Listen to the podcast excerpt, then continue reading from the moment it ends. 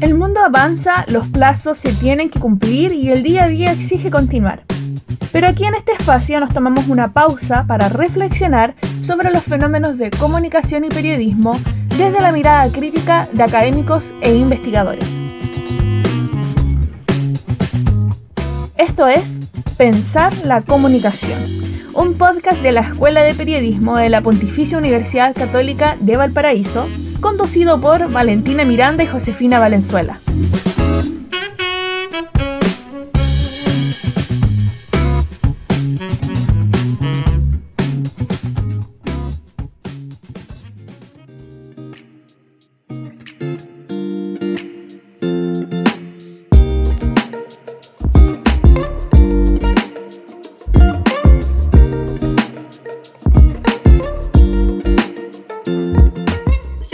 Todas bienvenidas a este cuarto capítulo. Yo soy Josefina Valenzuela.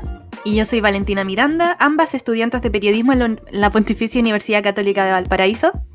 Y tenemos el agrado de conducir este espacio llamado Pensar la Comunicación. Un podcast que está grabado a distancia gracias a las nuevas tecnologías, por eso mismo no está exento de errores, así que pedimos su comprensión a los posibles fallos técnicos. Así es, y como mencionamos en todos los capítulos, es muy importante recalcar que en este espacio buscamos generar comunidad, especialmente en estos tiempos de pandemia, y por eso mismo queremos conversar con distintos académicos de la escuela sobre temas contingentes. Hola José, ¿cómo estás? ¿Cómo estás, Vale? Bien, yo bien, ¿tú? Yo súper aquí empezando el semestre académico. Mm, ¿Cómo va el, el inicio del semestre? Bien, lento, seguro, ¿Y tú todavía estás de vacaciones o no? Sí, em, como les contamos en el capítulo anterior, yo estoy acá desde Canadá. Eh, voy a estar aquí probablemente hasta el último capítulo de este podcast. Así que sí, sigo de vacaciones, entro en unas semanitas más a clases. ¿Y cómo te fue? Eh, ¿Ya tienes tu horario, los ramos que vas a tomar? Em, de eso mismo eh, te quería conversar porque es lo que vamos a estar hablando hoy día con, con, la invitada de hoy. Y es que me costó mucho, mucho poder hacer mi horario porque eh, acá en Canadá la carrera de periodismo como tal em, la dan muy pocas universidades. La, la, universidad a la que yo voy a asistir no tiene la carrera de periodismo, sino que se llama comunicación y estudio de medios. Entonces, es una, tienen una visión muy diferente de la que nosotros tenemos de qué hace un periodista. Sabes que eh, ese tema me parece súper interesante porque hoy estaba viendo, por algún motivo, estaba buscando mallas en, en México y me apareció una carrera que se llama Licenciatura en Administración de Negocios de Comunicación y Entretenimiento, que tiene, por lo que vi, varios ramos similares a los que nosotros tomamos para periodistas, para ser periodistas. Pero allá no se entiende eso tal como un periodista y me pareció súper interesante como esta construcción de lo que por lo menos acá en Chile entendemos por, mm. eh, por un comunicador, por, por un periodista, tenemos como una imagen muy marcada. Sí, tenemos visiones muy diferentes y yo creo que no es solo en Chile, sino que también eh, nuestra universidad tiene una visión, quizás otra universidad en que tienen mallas muy diferentes, eh, tienen otra visión y, por eso mismo para entender más al respecto de este, este, de este fenómeno, perdón, tenemos el agrado de conversar con la profesora Daniela Lascano, doctora en comunicación y máster en estudios avanzados en comunicación social y profesora de la, de la Pontificia Universidad Católica Valparaíso, que además es directora del colectivo universitario de vinculación y comunicación ciudadana, conocido como Proyecto De nuestra Escuela de Periodismo. Quien además es parte del equipo que estudió la investigación y enseñanza de la comunicación en Chile, proyecto que precisamente abarca qué entendemos como periodismo, qué es lo que hace un periodista y cómo se ve reflejado esto en la práctica de la profesión y la formación de nuevos profesionales. Después de esa introducción, le damos la bienvenida a la profesora Daniela Lascano. Es un agrado tenerla aquí con nosotras, profe, para este cuarto capítulo de Pensar la Comunicación. Bienvenida, profesora. Estamos muy contentas de tenerla hoy con nosotras. Muchas gracias, Josefina Valentina. Yo también estoy súper contenta de estar aquí con ustedes, de verdad. Estoy muy contenta. Estoy un poco nerviosa también, ¿ah? Tengo que decirlo. Sí, estamos todas nerviosas, así que es normal, yo creo. Y profesora... Es como un nervio em, entretenido, es como un nervio entretenido, como de ganas de estar en, este, en este espacio de conversación, así que de verdad agradezco muchísimo la invitación. Sí, concuerdo completamente. Yo tengo muchas ganas de seguir aprendiendo hoy día con, usted, que, nos, que nos complemente más lo que pudimos aprender en, los estudios que estuvimos revisando. Así que partamos, po. Claro, y con respecto a unos estudios que se enmarca en el proyecto de investigación, investigación y enseñanza de la comunicación en Chile, que les comentábamos un poquito en la introducción, eh, abordan en un momento eh, una revisión de los imaginarios profesionales desde la de los espacios de enseñanza universitaria. Entonces le queríamos preguntar de dónde surgen estos imaginarios en América Latina y en Chile específicamente, y si se oponen o se complementan con los discursos legitimados en otras regiones o continentes, por ejemplo, en Canadá o Estados Unidos, como les comentábamos antes, estoy acá desde Canadá y también ha sido como un poco complicado esto de, de poder encontrar una carrera que, para poder convalidar ramos con el periodismo que nos enseñan en la, en la PUCB, porque acá en la carrera periodismo en sí como que no existe, o sea, hay muy pocas universidades que lo tienen. Entonces nos podría comentar un poco de esto de cómo funciona en América Latina y si se complementa con, con otros países como Canadá. Mira, está súper interesante tu pregunta, Josefina. Luego quizás cuando tú ya vuelvas nos vas a poder contar como más de, de, la experiencia de estar estudiando periodismo, estar estudiando eh, comunicación en otros, en otros contextos. Em, no soy capaz de, responder como la pregunta comparativa con, eh, con distintas eh, realidades en distintas partes de, del mundo, digamos. Em, pero, pero sí tengo algunas referencias de, bueno, donde, donde yo me especialicé, que fue en España, lo que he estado trabajando, trabajando aquí, aquí en Chile.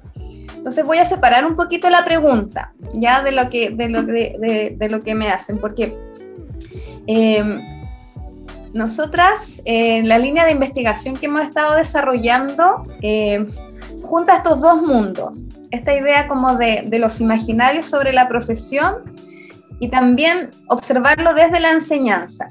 Y eso parte de una idea, parte de la idea que eh, todos tenemos imaginarios sobre los distintos fenómenos, entendiendo imaginario como eh, hay una descripción, un concepto que yo lo tomo de, Manuel Baeza, que es un, académico de la Universidad de Concepción, y el que él habla de que los imaginarios son esquemas de inteligibilidad, o sea, es como eh, lo posible, lo que, lo que podemos pensar, lo voy a traducir, lo que podemos pensar sobre los distintos fenómenos.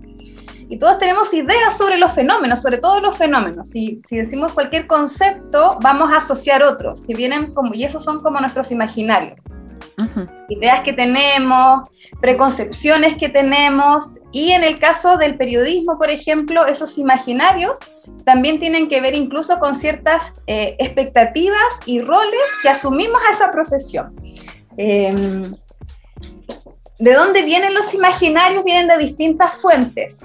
Yo tengo un hijo de, de siete años y yo siempre le hago a él como un chiste, que le digo que yo soy colega de Juan Carlos Bodoque, que soy colega de, Julio Triviño, que soy colega de, Superman, le digo hasta, hasta Spider-Man también estaba metido en el ámbito de, del periodismo, ¿no?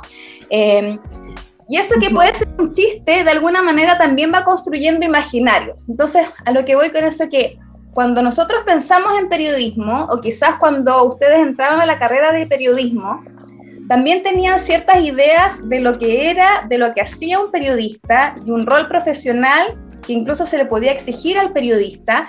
Y eso va más allá de si alguna de ustedes tenía una aproximación cercana, una experiencia directa con el mundo del periodismo, del periodismo, si habían conocido algún periodista o no.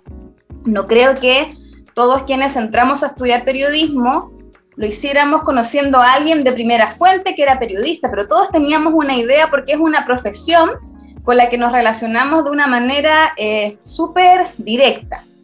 Y ahí viene yo creo que el principal, el principal imaginario que tenemos, que es que el periodista es quien trabaja en los medios de comunicación. Dicho eso, me paso a la segunda parte de, de, nuestra, de, nuestra, de nuestro interés por este tema porque tenemos estos imaginarios profesionales que construimos de alguna parte, que pensamos sobre la profesión, e insisto, ¿cuál, es lo que también, eh, cuáles son las expectativas que tenemos sobre la profesión? Eso también es parte del imaginario. y me interesa o no se interesa el tema de la enseñanza, porque entendemos que en la enseñanza que se hace sobre la profesión, en este caso en las universidades, ahí también hay imaginarios que, que circulan. La forma en que en la propia enseñanza universitaria se van armando mallas curriculares, se van armando perfiles de egreso, eh, se van articulando competencias profesionales, se van mostrando espacios de trabajo profesional, contribuyen también a ese, a ese imaginario. Entonces, de ahí vienen estos dos mundos que hemos, que hemos unido. Esta idea de nos interesa saber cómo en este propio espacio universitario académico que finalmente forma periodistas, qué es el imaginario que sobre la profesión se va, se va, encontrando, se va encontrando ahí. Y con esto cierro, porque la primera pregunta ya he hablado un montón, disculpen. Eh, de la pregunta que hacía la Josefina, como, como de, de, qué pasa en otros países, ahí pasa que de repente en otros lugares es súper interesante que no existe propiamente tal la carrera de periodismo, sino que se ingresa a programas de comunicación donde periodismo es una más de salidas profesionales eh, y, que, y otras salidas profesionales pueden ser eh, la comunicación popular, incluso en algunos casos, o la comunicación eh, organizacional o estratégica. Entonces, el caso que yo he estudiado, que es el chileno, y el, caso donde, que también estudié, que es el español, tenía la característica que ahí uno ingresaba a estudiar periodismo. Entonces, ahí estaba como súper clara esta, como este imaginario profesional que vinculaba al periodismo con los medios de comunicación. Lo interesante es lo que nosotros hemos descubierto y que ustedes como alumnas de esta escuela también observan, es que luego cuando uno se enfrenta al estudio del periodismo se da cuenta que el periodismo no es solo los medios de comunicación y ahí de repente, ¡pam! Como que los imaginarios se empiezan como a desdibujar y se empiezan a abrir a otros espacios también. Claro, que, primero qué divertido que mencionaba al comienzo esa comparación de soy colega de Juan Carlos Bodoque, porque yo tengo una amiga canadiense que cuando entré a la carrera, cuando estaba en primer año, me preguntó qué estaba estudiando y yo le dije eh, periodismo. Y me dijo, ah, para ser como Superman, para ser como Clark Kent, porque a ella le gustan mucho los cómics. Y yo los primeros años respondía, sí, sí, eso es lo que quiero hacer pero a lo largo de la carrera uno va conociendo otros ramos, otras áreas, eh, a lo mejor ya investigación, organizacional, por ejemplo, que no es solo medios de comunicación, y ahora me dice para ser como Superman, y yo digo, sí, no exactamente. y eso también... igual me, pasó cuando, cuando entré a la carrera también, era, es muy loco esto porque al final la visión que tenemos de qué es lo que vamos a hacer en el futuro fue evolucionando y cambiando, pero es que radicalmente yo también entré a la carrera pensando como ya, eh, me voy a dedicar a, los medios, eh, típico que mi familia me decía, ay, después te vamos a ver en la tele, ay, mis abuelos siempre me dicen, ay, vamos a ver a mi nieta en la tele, y después cuando uno va avanzando en la carrera se da cuenta de que al final hay muchas otras áreas las que no, no teníamos idea, yo creo que también poca gente las conoce esas áreas. Sí. Exactamente. Y es porque no están en el imaginario que tenemos sobre la profesión. Entonces, eh, eso es lo que a mí me resulta como fascinante. Eh, y, antes yo, y antes yo disfrutaba mucho hacer clases en primer semestre de primer año. Ahora sigo haciendo en primer año, pero en el segundo semestre. ¿Por qué? Porque siempre me parecía tan bonito esta idea de que, que los estudiantes de primer año eh, a pesar de todo, y me voy a hacer cargo de esta expresión, a pesar de todo, insistían en estudiar periodismo.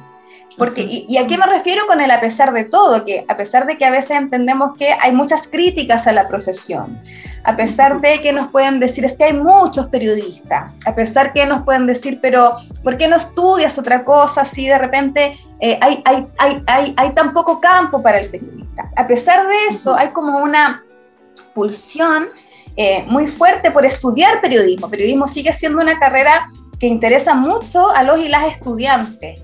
Eh, y, a mí me parecía súper mágico quizás ese, ese primer eh, encuentro con los estudiantes en primer semestre, porque finalmente es súper bonito saber que a pesar de todo hay un imaginario sobre la profesión que es tan potente, porque se asume que ese imaginario también lo que, yo, lo que les decía de las expectativas.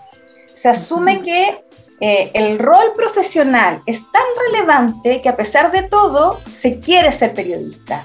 Entonces ahí, eh, eh, esto que ustedes están contando, que también es mi historia, también yo no sabía qué estudiar y finalmente viví una situación un poco noticiosa y me pareció súper fascinante y luego nunca me dediqué a eso, pero tiene que ver con que, con que hay una sensación que la profesión es importante para la sociedad, esta es parte de este imaginario que tenemos sobre la profesión y que finalmente queremos estudiarla. Claro, igual Qué fuerte eso de, a pesar de todo, porque claro, una chica antes de entrar a la universidad dice, no, quiero ser periodista. Ah, pero si todos los periodistas mienten, le dicen. Y siento que esto se ha mm. acentuado aún más con lo que fue el estallido social. Eh, surgieron muchos movimientos, apaga la tele, eh, creen los medios populares, por ejemplo. Eh, y, usted también trabajó en un estudio relacionado con eso, imaginario sobre periodismo en Chile antes y después del estallido. Eh, y al respecto queríamos hacerle una pregunta que llegó del público, llegó de una alumna de la carrera, Moira Castillo, que pregunta qué tipos de periodismo se proyectan las nuevas generaciones. Súper interesante la pregunta de, de Moira. Em, porque una de las, de las de los resultados que tuvimos en esta investigación que realizamos junto a mis compañeras de CUBIC, María Paz Galvez y Rafaela Zuleta, fue justamente eh, preguntarnos por los imaginarios sobre periodismo pre y post estallido. Nosotros teníamos investigación realizada, desarrollada antes del estallido social y después eh, ocupamos esos datos para compararlos con una nueva muestra que tomamos post estallido social para ver cómo había, cómo había cambiado. Y creo que esos, esos resultados entroncan con la pregunta que, que nos hacen, porque eh, post estallido social se acentúa una mirada crítica de los propios estudiantes de periodismo. Nosotros esta, este trabajo lo desarrollamos en base a, eh, entrevistas a estudiantes de periodismo de la propia escuela. Eh, y ahí se acentuaba esta mirada crítica. Hay una, una, una, visión muy crítica del rol que, cumplió, que cumplieron los medios de comunicación y el periodismo en el contexto del estallido social y aparecen ciertas ideas muy fuertes, como que hay censura en los medios de comunicación, se, se, valora muy negativamente esta idea de la concentración de la propiedad en los medios de comunicación, que está vinculada a esta idea del cerco informativo, eh, este, este, este vínculo que existiría entre el periodismo, la élite y, el, y, el, poder, en definitiva, y que, y que derivaría en una desconexión con la ciudadanía que es un poco esta idea, este graffiti que tú recordabas, eh, Valentina, que es como apaga la tele, ¿no? Y que aparecía, mm. aparecía tan fuerte, aparecía esta, esta, esta eh, también, también los medios y el periodismo como otra de las instituciones cuestionadas en este estallido, en este estallido social. A pesar de eso, que a lo mejor si después podemos, si, si después quieren podemos profundizar un poco más, es súper interesante que los estudiantes que nosotros preguntamos, que nosotros, eh, a, los que les preguntamos en esta investigación, también ahí se veía como una paradoja, porque también veían esta, esta, esta, este imaginario de valoración negativa como una posibilidad para tratar de hacer nuevos tipos de periodismo que pudieran en el fondo mejorar este, este rol profesional. Lo que tiene que ver también nuevamente con esta idea tan, tan, tan enraizada de que el periodismo es necesario para la sociedad, es necesario para la democracia. Y por lo tanto, estas valoraciones negativas finalmente en muchos casos son un impulso a querer hacer un nuevo tipo de periodismo. Y ahí, ¿qué, qué nuevo tipo de periodismo? Que esa era un poco la pregunta. Eh, se ve con mucho optimismo Em, el rol que pueden tener las redes sociales como un espacio que eventualmente pudiera democratizar más el acceso a, eh, a, la generación de información y también el acceso a consumir esa información. Entonces ahí hay un espacio que se ve como, como prometedor, porque en el fondo hoy día es más fácil técnicamente levantar contenidos en esta plataforma porque hoy día no es necesario tener los recursos, por ejemplo, para tener un programa de televisión, pensemos incluso en este mismo espacio que está aquí, claro. en este podcast, en otro contexto, cómo se puede hacer un programa de radio. Entonces, finalmente, el tema tecnológico pareciera favorecer en la generación eh, de, de, otras voces que se puedan desarrollar en los medios de comunicación. Eh, yo siento que, de acuerdo a las respuestas y un poco a lo que yo observo en, en, las nuevas generaciones de periodistas que, están, que se están titulando, que se están formando, que por ahí pudiera ir un poco, un poco eh, el cambio. Ahora, pienso que una cosa es los dispositivos tecnológicos y otra muy, muy, muy distinta, eh, el que podamos cambiar la mirada de cómo construimos relatos noticiosos. Porque si finalmente las nuevas tecnologías lo que siguen reproduciendo son las viejas agendas informativas, por ejemplo, tampoco es que vaya a haber un cambio muy, muy sustantivo. Entonces, creo que hay una fascinación por las tecnologías, pero también creo que es súper necesario eh, ver cómo las podemos dotar de contenido que sea más pluralista, que sea más variado, que sea más crítico y también aprender a relacionarnos con esas tecnologías. Bien sabido es que también las redes sociales finalmente podemos caer como en una caja de eco donde estamos consumiendo los mismos contenidos donde, con los que sintonizamos más o también a veces hay desinformación que no chequeamos y se comienzan a generar unas verdaderas... Em, burbujas eh, informativas eh, que no, que, de desinformación. Entonces, creo que se ve con mucha esperanza las, las tecnologías, las redes sociales, pero también yo esa esperanza la complementaría con que hay que tener ojo también con el trabajo que se, que se puede hacer ahí. Es muy interesante eso que, que menciona profesora de, de la oportunidad que, que, vemos muchos estudiantes de periodismo, también me incluyo en eso, que eh, claro, hay una visión muy negativa de todo lo que pasó en el estallido social, pero también que eso lo podemos convertir en una oportunidad muy grande y también súper relacionado con lo que vemos ahora en las redes sociales, que es muy fácil hacer que crear contenido y también interactuar con otras personas mediante estas redes. Igual, en ese mismo contexto, em, le queríamos preguntar cuáles son las implicancias de estos resultados de estudio del que estábamos conversando para la formación de los periodistas, porque al final Em, los periodistas vamos a necesitar cada vez más eh, abarcar más áreas que no, siempre se ven, se ven reflejadas en todas las mallas eh, de, las, de todas las universidades que, imparten periodismo. Sí, yo pienso que nos dan luces estos resultados que nosotros también somos muy, em, eh, hacemos un ejercicio como de, acotarlo, ¿no? Acotar cuál esto, esto no, no es una, una, muestra que busque ser representativa de todo un universo de estudiantes de periodismo, porque efectivamente está acotada a una escuela en particular y a una muestra en particular. Pero, pero de todas maneras nos, nos, parece que es relevante porque sí ubica eh, ciertas ciertas tendencias entre lo que dicen los estudiantes sobre su propia profesión.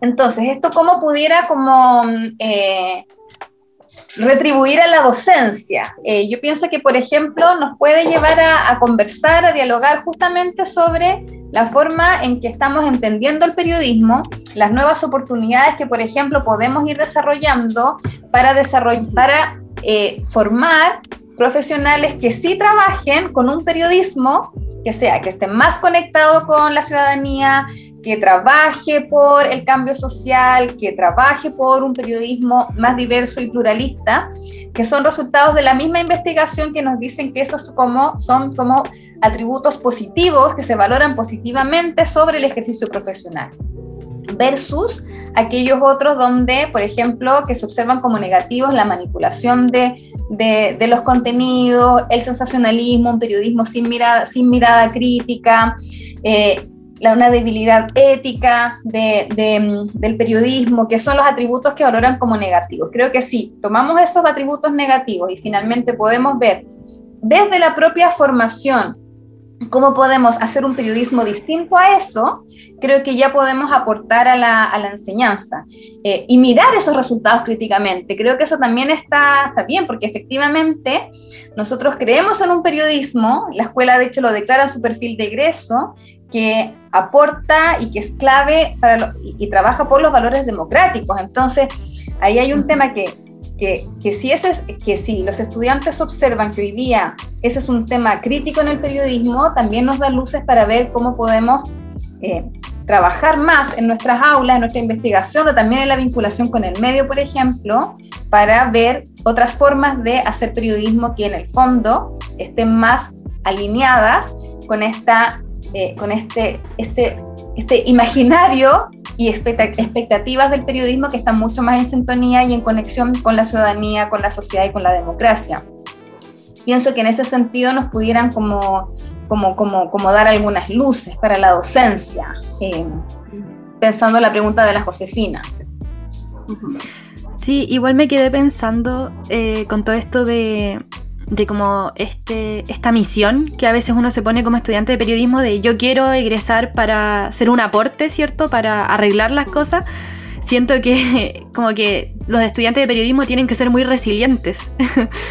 Eh, tiene, es como constantemente tener que saber eh, innovar, construir y seguir siempre como con esta misión adelante. No siempre es fácil, eh, siento que de repente mucho alrededor nuestro nos desmotiva, pero también por eso tener como varias miradas a lo largo de la carrera ayuda, porque siento, yo le mencionaba a la Josefina el otro día que cuando yo entré a la carrera nos preguntábamos entre nosotros, como, ¿y tú por qué quieres estudiar periodismo? Ah, es que me gusta lo audiovisual, ah, es que me gusta escribir, decían mucho.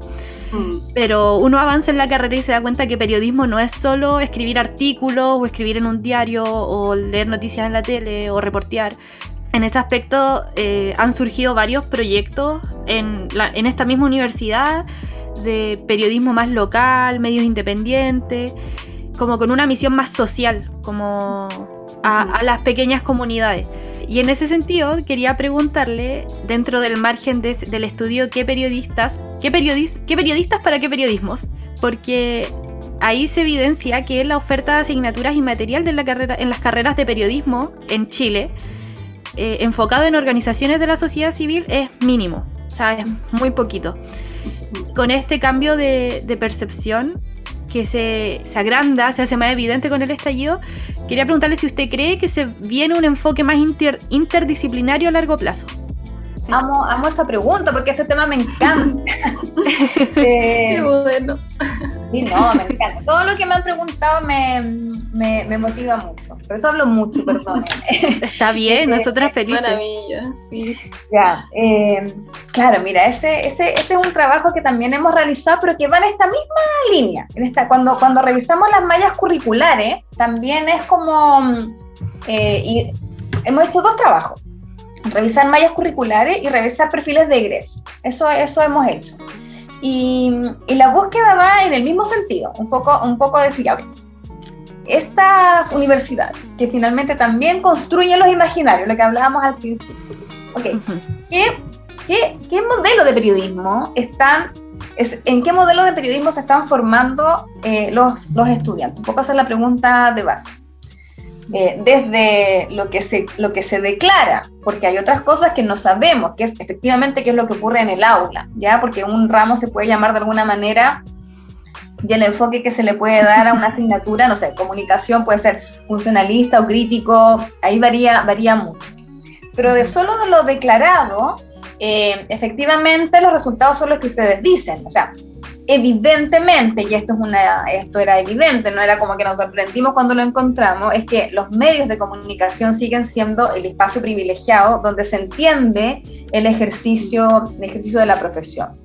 Luego aparecen otros espacios. Aparece, por ejemplo, el espacio de la comunicación estratégica y organizacional. Y ahí hay un tema que es interesante en que está, cuando se declara dónde se estudia, está más centrado en el primer y el segundo sector. en esta división de que el primer sector es el Estado, el segundo sector de la sociedad tiene que ver más con el mundo de las empresas y el tercer sector es de la sociedad civil. Y ese es el sector que, al menos en lo que se declara, aparece eh, más escasea más su presencia como un espacio que en los perfiles de ingreso, por ejemplo, se declare como un campo laboral para los periodistas. Em, esto también nos separa de la noción más tradicional de periodista, porque cuando ya nos metemos en el ámbito de la comunicación estratégica organizacional, creo que ya más que hablar solo de periodista slacks que trabaja en medios, tenemos que hablar, me gusta mucho la mirada que tiene nuestra escuela, quizás es de cerca la recomendación porque, porque yo también me formé aquí, esta idea de, de entender eh, al, periodista como un comunicador. Eh, y esta idea que también está, en nuestro, proyecto educativo, que es que es un, un comunicador con mirada estratégica, que no es lo mismo ser un que alguien que se dedica a la comunicación estratégica, sino que en todos los espacios en que trabajes puedas entender la comunicación eh, al servicio de eh, los públicos, los actores, las actorías con que te relaciones. Y eso pasa en los medios, porque hay que pensar en los públicos, pero también pasa en las organizaciones de, de todo nivel.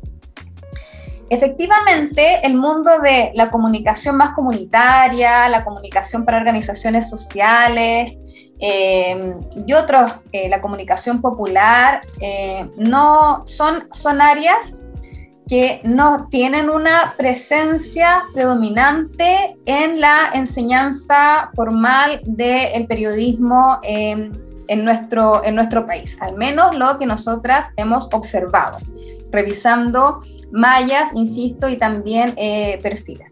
Aparecen así otros perfiles emergentes, como la idea del periodismo emprendedor, el periodista emprendedor. idea, esto también, mm. en nuestra malla también se observa esa, esa tendencia.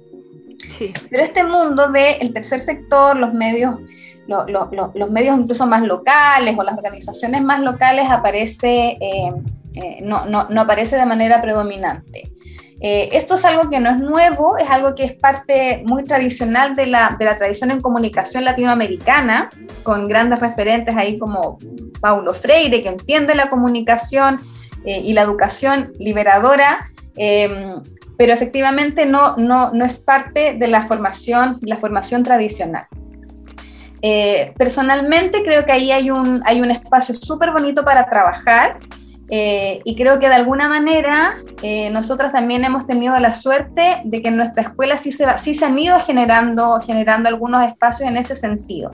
Yo aquí quisiera mm. destacar muy claramente el trabajo, por ejemplo, que hace la profesora María Pilar Bruce, que en sus asignaturas de comunicación estratégica y organizacional hay una mirada eh, hacia las organizaciones sociales, comunitarias y los emprendimientos familiares. Está también esa mirada en lo que nosotras, junto con María Paz y Rafaela, llevamos ya cinco años impulsando a través del proyecto CUBIC, que nace como un proyecto de vinculación con el medio, pero que luego hemos ido potenciando también como, una, como un área que aporta a la formación y también a la investigación. Y en esa experiencia, fíjate que nosotras, en la primera vez que sistematizamos la experiencia de CUBIC, nos dimos cuenta que los estudiantes que participaban en el espacio de, como voluntarios de CUBIC nos dijeron el primer año, participar en CUBIC, trabajar directamente con establecimientos educacionales, trabajar con juntas de vecinos, eh, apoyándolos en sus procesos comunicacionales, les había cambiado la mirada de lo que entendían como periodismo, de lo que entendían que podía ser el ejercicio profesional del periodista. Entonces, creo que efectivamente cuando uno aporta desde la profesión en otros espacios que no son los tradicionales, uno se da cuenta que el periodismo puede ser mucho más que la redacción de reportajes o lo que tú mencionabas, Valentina, eh, el, mundo audiovisual, sino que tiene otro sentido, que, que, que, puede generar vínculos con la comunidad, que puede visibilizar eh, las necesidades de una, de una determinada organización comunitaria, etc. Y creo que eso puede permitirnos entender el aporte de la profesión de una mirada que, a mi parecer, puede ser más amplia también. Creo que nuestra escuela va avanzando en ese sentido. Mm. A mí me, llama mucho la atención esto que mencionó en un momento de, de que comenzáramos a pensar, a, pensar los periodistas como comunicadores, como siento que es quizás un, un concepto mucho más amplio y de hecho me, mm, me, acordé de una conversación que una vez tuve con mi mamá en el que yo le, yo le contaba como, no mamá, yo sí, mi título va a decir que soy periodista, pero yo, yo quiero ser comunicadora social. Así fue, yo le dije, mamá, yo quiero ser comunicadora social. Y eso también, creo que también es algo que, que la escuela misma me ha enseñado, o sea, claramente no es la visión que yo tenía cuando entré a la escuela, y, también es algo que fue evolucionando y yo fui aprendiendo a medida que, que, estuve en esta universidad, que quizás en otras universidades quizás no es así. Y también como para relacionarlo con lo que estaba mencionando recién del, del, proyecto Cubic, porque esta última pregunta también tiene que ver con eso, em, es que uno de, de, los resultados del, del, estudio que estábamos hablando nos dice que la mirada que está presente en la enseñanza universitaria en Chile está centrada en la institucionalidad y no en la ciudadanía, como estábamos conversando. Entonces, ¿cómo el proyecto Cubic aporta en esta tarea de, conectar el trabajo periodístico y comunicacional con la ciudadanía? Claro. Em, yo me imagino que hay muchos otros proyectos eh, universitarios que en otras de las 24 eh, escuelas de periodismo que, hay en, Chile. Sin duda hay iniciativas también como que, buscan generar espacios distintos de, periodismo. Eh, pero sin duda tienes razón eh, en lo que planteas.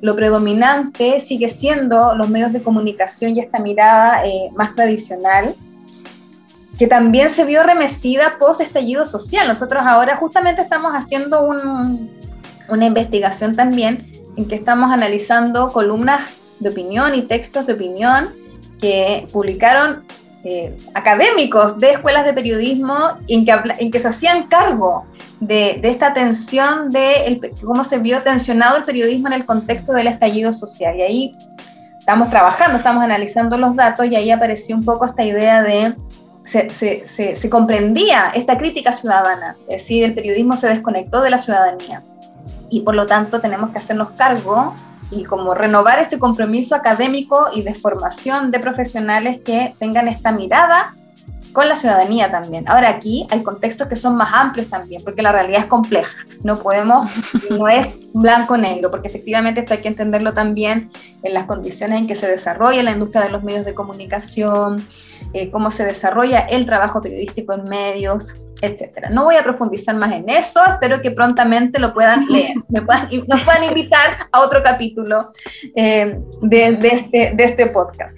Pero concretamente de, de lo que planteaba eh, Josefina sobre la, la, el aporte que puede hacer Cubic dentro de, la formación, es algo que nosotras también ya hemos sistematizado, hemos generado, hemos, estamos también trabajando en, levantar esa información de parte de la experiencia que nos dicen los propios estudiantes que han participado.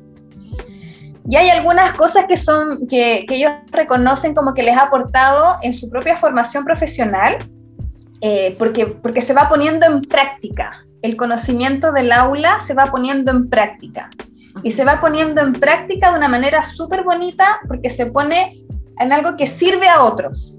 Eso es súper clave, porque todos los trabajos que nosotros hacemos con el proyecto Cubic están en relación con alguna organización, eh, algún establecimiento, entonces efectivamente ahí hay un contacto directo con la ciudadanía, si lo queremos poner en, eso, en esos términos.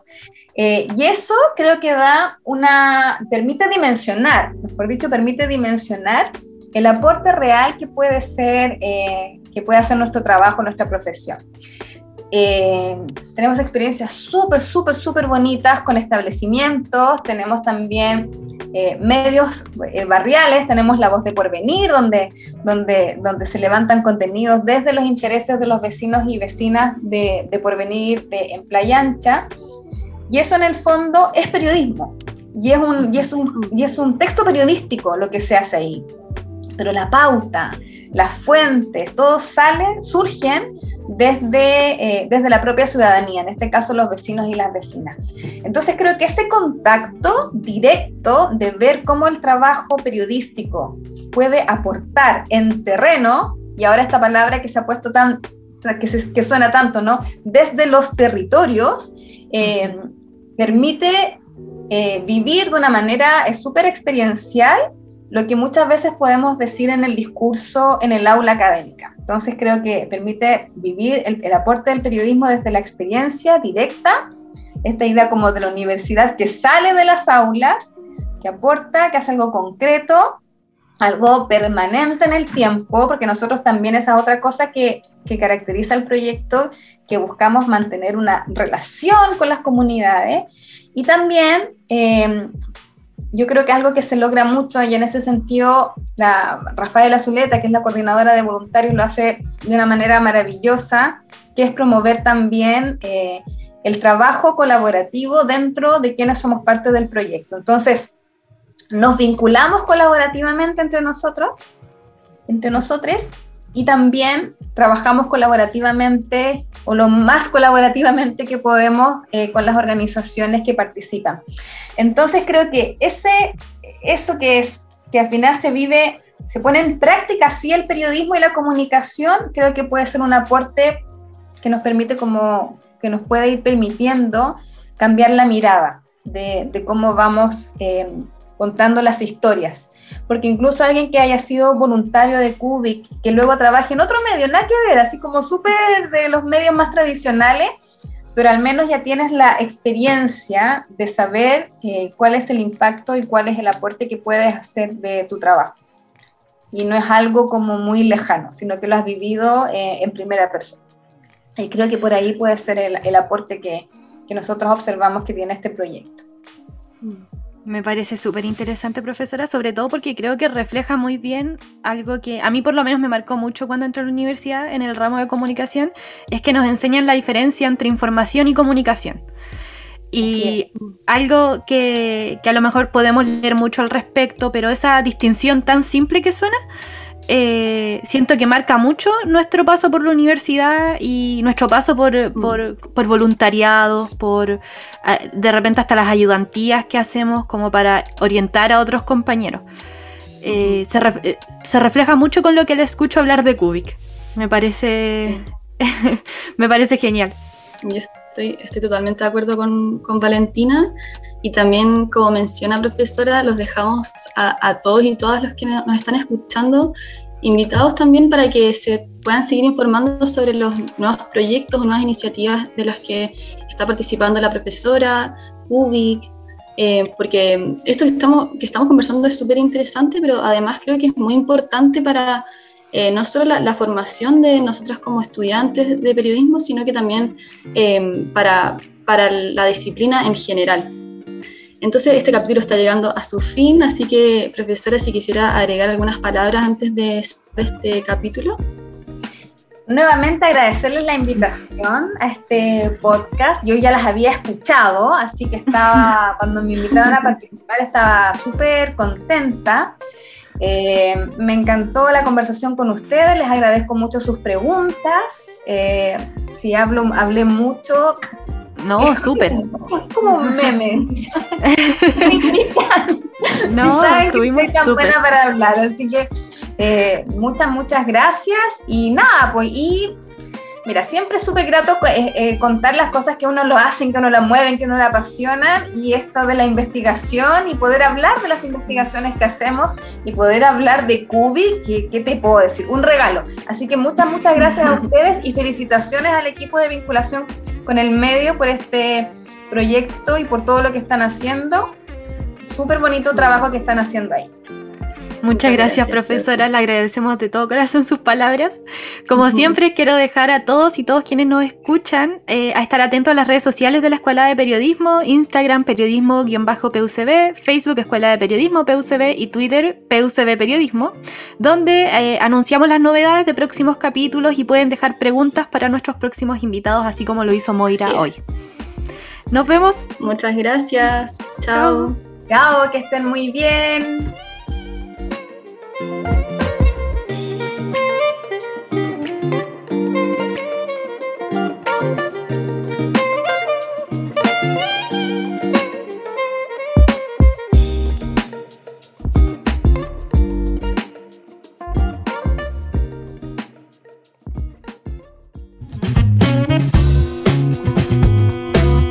Síguenos en nuestras redes sociales y continuemos la conversación.